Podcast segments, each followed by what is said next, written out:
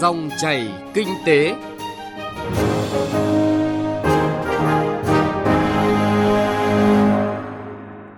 Cảm ơn quý vị và các bạn đã đón nghe dòng chảy kinh tế hôm nay, thứ tư ngày 20 tháng 2 năm 2019.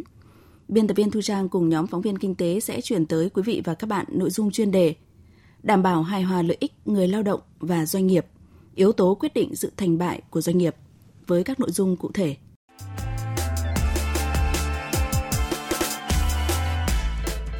Hỗ trợ người lao động an cư lạc nghiệp, bài toán cho các doanh nghiệp và chính quyền địa phương. Đảm bảo an toàn vệ sinh lao động, tiêu chí hàng đầu của những ông chủ khôn ngoan. Quan tâm chăm lo cho người lao động, yếu tố quyết định sự thành bại của doanh nghiệp. Trước khi nghe các biên tập viên phân tích những giải pháp thúc đẩy mối quan hệ bền vững giữa người lao động và doanh nghiệp, chúng tôi cung cấp những thông tin là những chủ trương chính sách mới có hiệu lực từ năm nay liên quan đến mối quan hệ người lao động và chủ sử dụng lao động hay doanh nghiệp.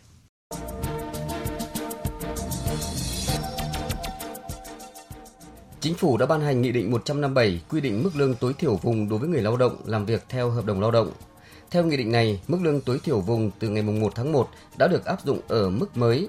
Vùng 1 là 4 triệu 180 nghìn đồng một tháng, vùng 2 là 3 triệu 710 nghìn đồng, vùng 3 ở mức 3 triệu 250 nghìn đồng và vùng 4 là 2 triệu 920 nghìn đồng một tháng. So với năm 2018, mức lương tối thiểu vùng tăng từ 160 đến 200 nghìn đồng một tháng. Cũng từ năm nay, doanh nghiệp phải tự kiểm tra việc thực hiện pháp luật lao động. Cụ thể, theo thông tư 17 năm 2018 của Bộ Lao động Thương binh và Xã hội, các doanh nghiệp phải tự kiểm tra việc thực hiện pháp luật lao động ít nhất là một lần trong năm với các nội dung như việc tuyển dụng lao động, việc trả lương, việc tham gia bảo hiểm xã hội. Nếu như doanh nghiệp không tự kiểm tra thì đây là cơ sở để cơ quan thanh tra nhà nước về lao động tiến hành thanh tra đột xuất hoặc đưa vào kế hoạch thanh tra năm sau. Đồng thời, cơ quan tổ chức, doanh nghiệp, cá nhân không chấp hành việc tự kiểm tra thì đây cũng là tình tiết tăng nặng để quyết định mức xử phạt vi phạm hành chính nếu như gây hậu quả nghiêm trọng, sẽ bị truy cứu trách nhiệm hình sự. Nghị định 149 của Chính phủ quy định doanh nghiệp sử dụng dưới 10 người lao động được miễn tổ chức hội nghị người lao động và ban hành quy chế dân chủ ở cơ sở tại nơi làm việc bằng văn bản. Một điểm mới khác của nghị định là cho phép người lao động được tham gia đóng góp ý kiến về xây dựng, sửa đổi, bổ sung thang lương, bảng lương, định mức lao động được đề xuất thực hiện giải pháp tiết kiệm chi phí, nâng cao năng suất lao động, cải thiện điều kiện làm việc.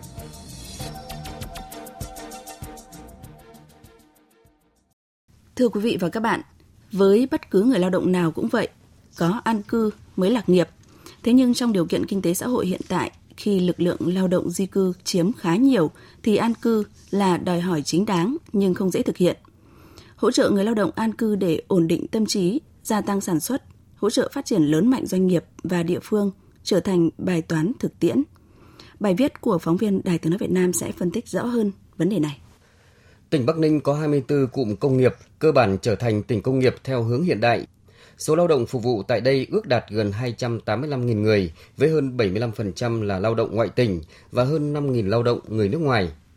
Doanh nghiệp là thành tố quan trọng, lực lượng nòng cốt trong phát triển kinh tế và góp phần đưa nhiều chỉ tiêu kinh tế xã hội của Bắc Ninh lên top đầu cả nước.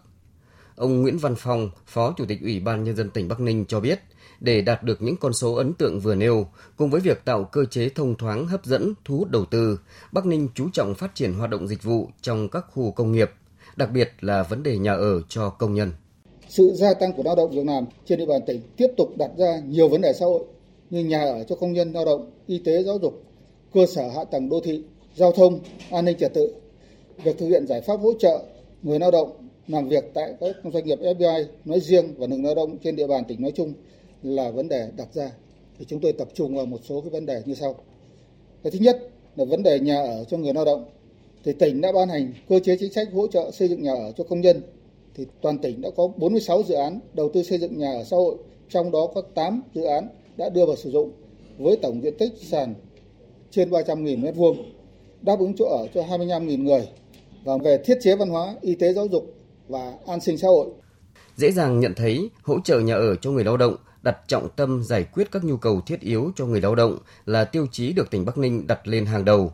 Điều này đã và đang tạo điều kiện cho công nhân lao động nâng cao chất lượng cuộc sống như khẳng định của chị Đỗ Thị Lan, công nhân nhà máy Samsung ở huyện Yên Phong, tỉnh Bắc Ninh ở đây sẽ không mất tiền nhà ở này, chỉ mất tiền điện nước là 50.000 một tháng. Là thứ hai là ờ, có rất là nhiều những cái phòng tiện ích như là phòng máy tính này, phòng nghỉ thì có tivi, có điều hòa. À, xong đấy thì ờ, có các câu lạc bộ như là gym này, yoga này, có phòng tập bóng bàn này, sử dụng đấy là miễn phí. Tương tự là Đà Nẵng, Bình Dương, những địa phương có lượng lao động ngoại tỉnh cư trú lớn nhất cả nước. Tại đây, các khu dự án nhà ở xã hội hỗ trợ công nhân lao động với mức giá giao động trên dưới 100 triệu đồng một căn đã được khởi động từ cách đây vài năm và đang được tiếp tục triển khai. Dư luận ủng hộ cách làm của lãnh đạo các địa phương cùng nhiều doanh nghiệp tại các khu công nghiệp này, bởi một lẽ đảm bảo an sinh xã hội là tiền đề phát triển của kinh tế và ngược lại. Không chỉ vậy, dư luận còn nhìn vào giải pháp này của các địa phương để bàn về tầm nhìn của giới chủ sử dụng lao động và tầm nhìn của lãnh đạo chính quyền trong bài toán hỗ trợ người lao động an cư lạc nghiệp như quan điểm sau của ông Ngô Thành Can, chuyên gia phát triển nhân lực. Chúng ta đã biết công nhân mà làm việc trong các khu công nghiệp, đặc biệt những khu công nghiệp lớn ấy, thì họ là một cái đối tượng cần được quan tâm. À, cái thứ nhất, họ có một cái thu nhập không cao. Cái thứ hai, giờ làm việc của họ tập trung ít có điều kiện đi xa. Thứ ba, thường là ở nơi xa, tập trung về cái khu công nghiệp.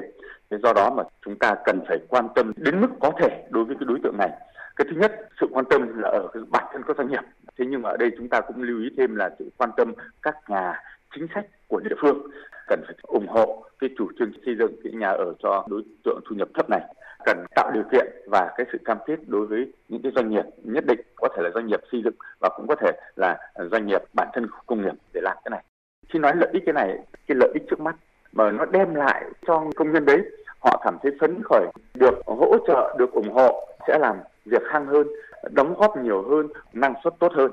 Cái lợi ích lâu dài, an cư lạc nghiệp cả trước mắt cả lâu dài đây là một chủ trương rất là tốt Rõ ràng, lợi ích của việc hỗ trợ giải quyết nhà ở cho công nhân lao động là thiết thực, lâu dài, nhưng không phải tất cả các doanh nghiệp đều quan tâm hiện thực hóa, chăm lo cho người lao động được an cư, đặc biệt khối doanh nghiệp tại các khu cụm công nghiệp.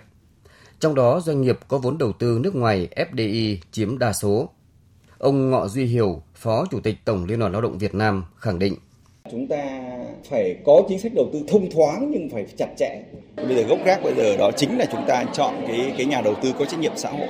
Phải khẳng định lựa chọn nhà đầu tư có trách nhiệm xã hội là yêu cầu quan trọng, không phân biệt nhà đầu tư ngoại hay nội và chăm lo giải quyết vấn đề nhà ở cho công nhân lao động chỉ là một trong những yếu tố khẳng định trách nhiệm xã hội của các chủ đầu tư, các doanh nghiệp, nhưng cần được đặt lên hàng đầu Thực tế, hầu hết các doanh nghiệp có trách nhiệm xã hội nếu như có điều kiện tài chính và được hỗ trợ về mặt chủ trương chính sách đều sẵn sàng quan tâm chăm lo cho người lao động được an cư. Tuy nhiên, như phân tích vừa rồi thì lợi ích thiết thực này vẫn chưa được tất cả các doanh nghiệp quan tâm đúng mức, đặc biệt tại những nơi tập trung lao động, an sinh xã hội chưa được đảm bảo toàn diện.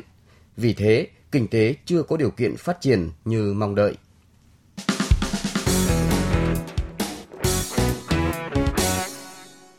Thưa quý vị và các bạn, khi đã an cư, người lao động sẽ có điều kiện tốt để tập trung vào công việc, tăng gia sản xuất.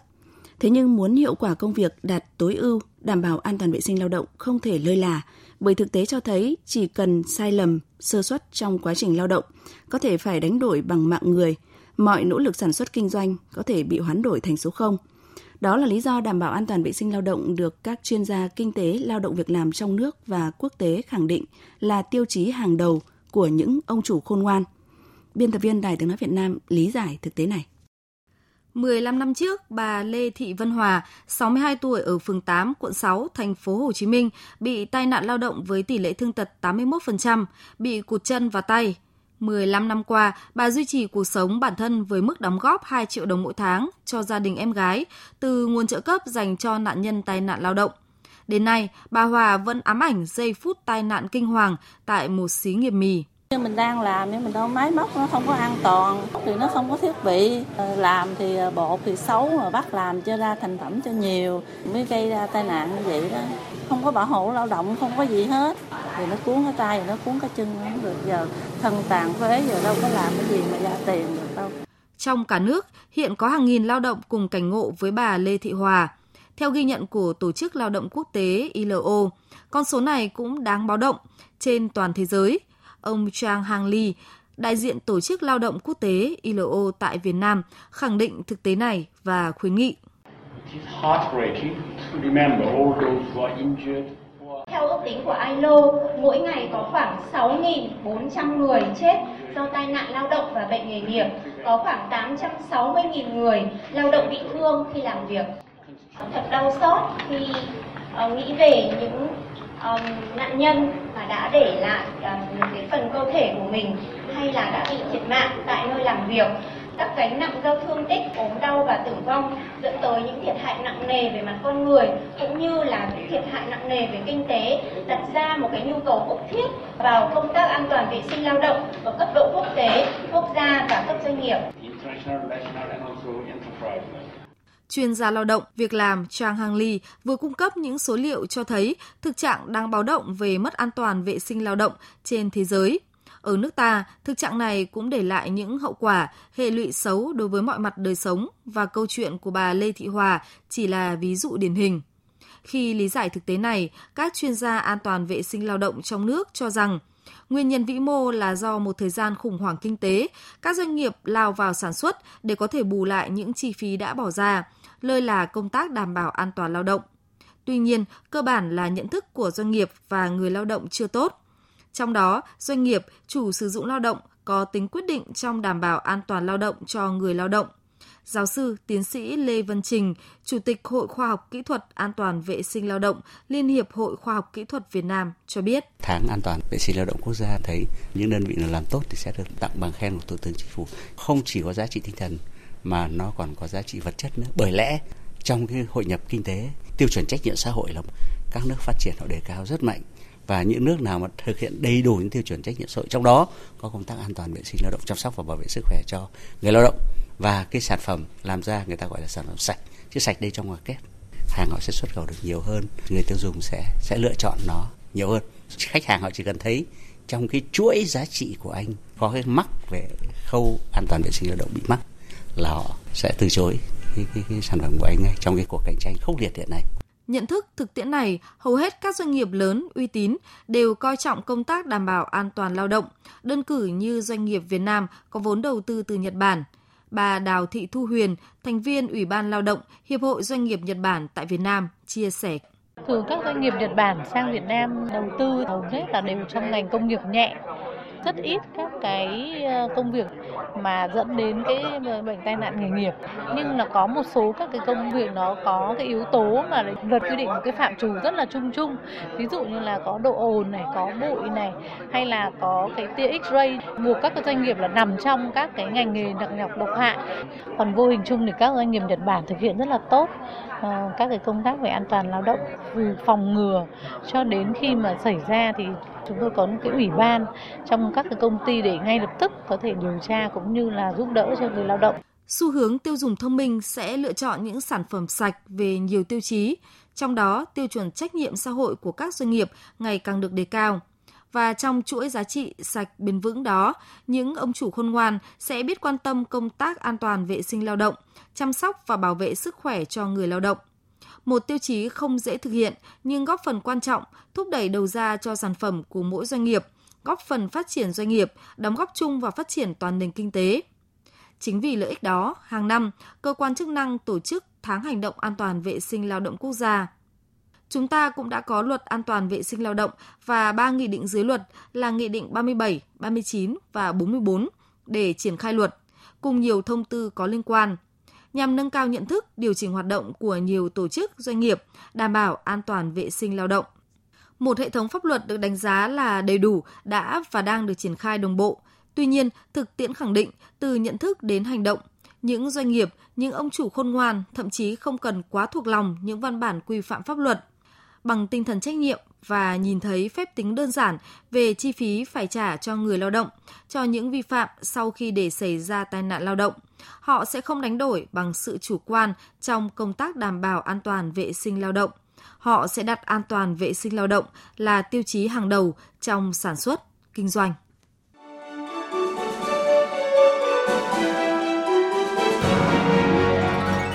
Dòng chảy kinh tế, dòng chảy cuộc sống.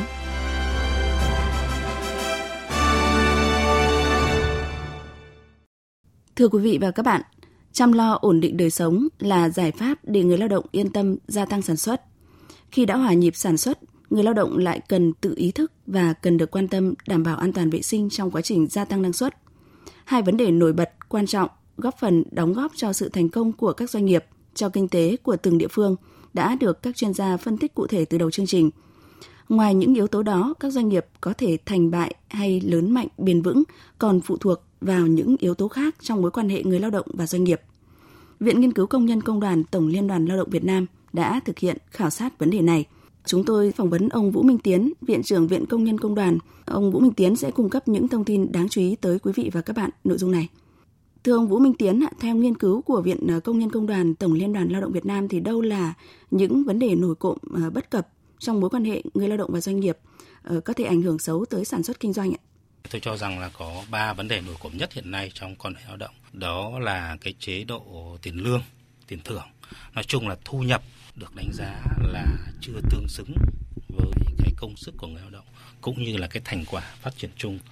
Cái thứ hai đó là cái điều kiện lao động và cả thời giờ làm việc cũng như là cái môi trường làm việc, cái điều kiện bảo đảm an toàn sức khỏe lâu dài cho người lao động. Vấn đề thứ ba ở đây tôi phải nói đó là cái vấn đề à, vai trò của tổ chức công đoàn đại diện cho người lao động để thương lượng với lại chủ số động có những cái chế độ phúc lợi tốt hơn cho người lao động. Cụ thể theo ông thì nguyên nhân của việc tồn tại ba vấn đề vừa nêu là như thế nào? Ừ, nguyên nhân thì có nhiều ví dụ như là trình độ nền kinh tế rồi là điều kiện kinh tế xã hội Việt Nam nói chung vẫn đang ở mức thấp cũng như là cái giá trị năng suất lao động cũng đang ở cái mức thấp để làm sao mà trả lương cho người lao động cao cũng là một vấn đề.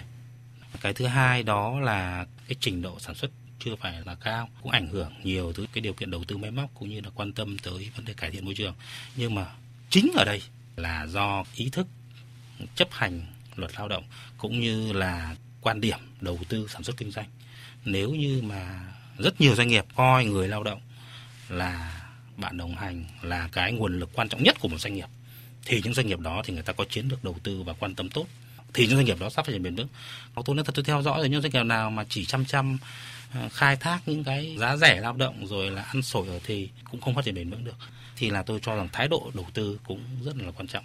Vâng, ờ, thưa ông tôi thì tôi cảm nhận nó cũng tương đương như câu chuyện mà chúng ta đang tranh cãi rất là nhiều, tức là quan tâm năng suất lao động trước hay là tiền lương trước. Và bây giờ đặt vấn đề như là câu chuyện chúng ta đang bàn thì ờ, đãi ngộ người lao động trước để có được sự phát triển lớn mạnh của công ty hay là người lao động ờ, nên đóng góp trước để có được sự lớn mạnh của công ty và rồi sau đó thì sẽ được ờ, đãi ngộ? Thứ nhất tôi nói là phụ thuộc vào chiến lược đầu tư và như tôi theo dõi, những doanh nghiệp nào có chiến lược đầu tư quan tâm tới cái lực lượng sản xuất, cái người mà đồng hành cùng mình người lao động trước thì tức khắc doanh nghiệp đó phát triển bền vững. Thế còn doanh nghiệp nào làm ngược lại chỉ được một thời gian ngắn thôi. Đấy. Chúng ta đều nói là người lao động là mục tiêu là động lực của sự phát triển chứ chưa bao giờ là công cụ của sự phát triển cả. Hãy thực hiện đúng như phương châm mà mọi người mà chủ đầu tư đều nói, tức là người lao động là nguồn lực quan trọng nhất của mỗi doanh nghiệp là yếu tố quyết định thực hiện đúng điều đó. Sẽ được phát triển bền vững và tức khắc được người lao động cống hiến và lao động sản xuất và doanh nghiệp sẽ phát triển bền vững.